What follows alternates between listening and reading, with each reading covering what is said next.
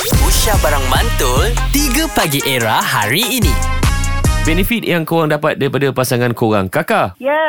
Apa dia? Okay, uh, boyfriend saya, dia fotografer.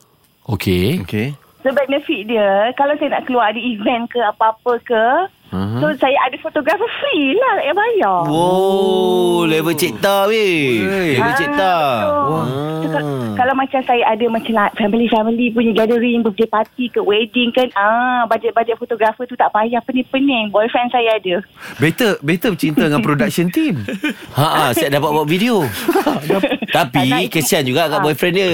Banyak nak Ya. kena edit. Tak apa, itu kerja dia tanggungjawab. Ah betul juga kan untuk bagi awak nampak lebih cantik, lebih baik kan, gambar Ah, pun cun Kan? kan. Sebab Nabil Sebab saya pernah tanya tau Kalau macam like sekali event Ataupun macam contoh birthday party kan Ha. Kalau fotografer Kalau ambil macam dalam 3 jam Macam tu mahal tau Ya ke? oh. Eh betul Ibu Ya. kan? Ibu kan? Ibu hmm. hmm. Ya ada ada yang saya pernah tanya lah Yang yang fam- famous-famous power ni Ada yang cecah ribu tau Untuk birthday party saja Saya free of charge Oh. Aku rasa kan Bil Dia ni kan Dia bukan setakat satu dua girlfriend Boyfriend lah Aku rasa dia ada 10 boyfriend Kenapa? Eh? Kenapa? Sebab kalau salah satu parti tu kan Kau tengok Dia kena ada catering Dia kena Oh, boyfriend juga. Boyfriend dia juga Habis tu yang bawa anak-anak Nak bagi main dalam kolam Eh, boyfriend dia juga. Ah, So Yang buat backdrop. Fazat Boyfriend dia juga. Fazat Ya. Saya setia Oh setia Tak apa Oh, duduk setia alam.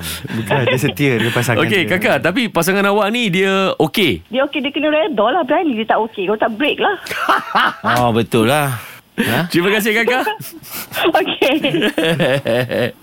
Alright, terima kasih rakyat Malaysia yang call kongsikan cerita dengan kami uh, mengenai benefit yang korang dapat daripada pasangan korang. At the end of the day, kita Ya. yeah. memang kena ikhlas lah. Tapi kalau boleh pasangan kita membantu ataupun orang Hmm. kata memberikan something kepada kita ataupun kita pun buat benda yang sama, why not? Ya, yeah. macam contoh.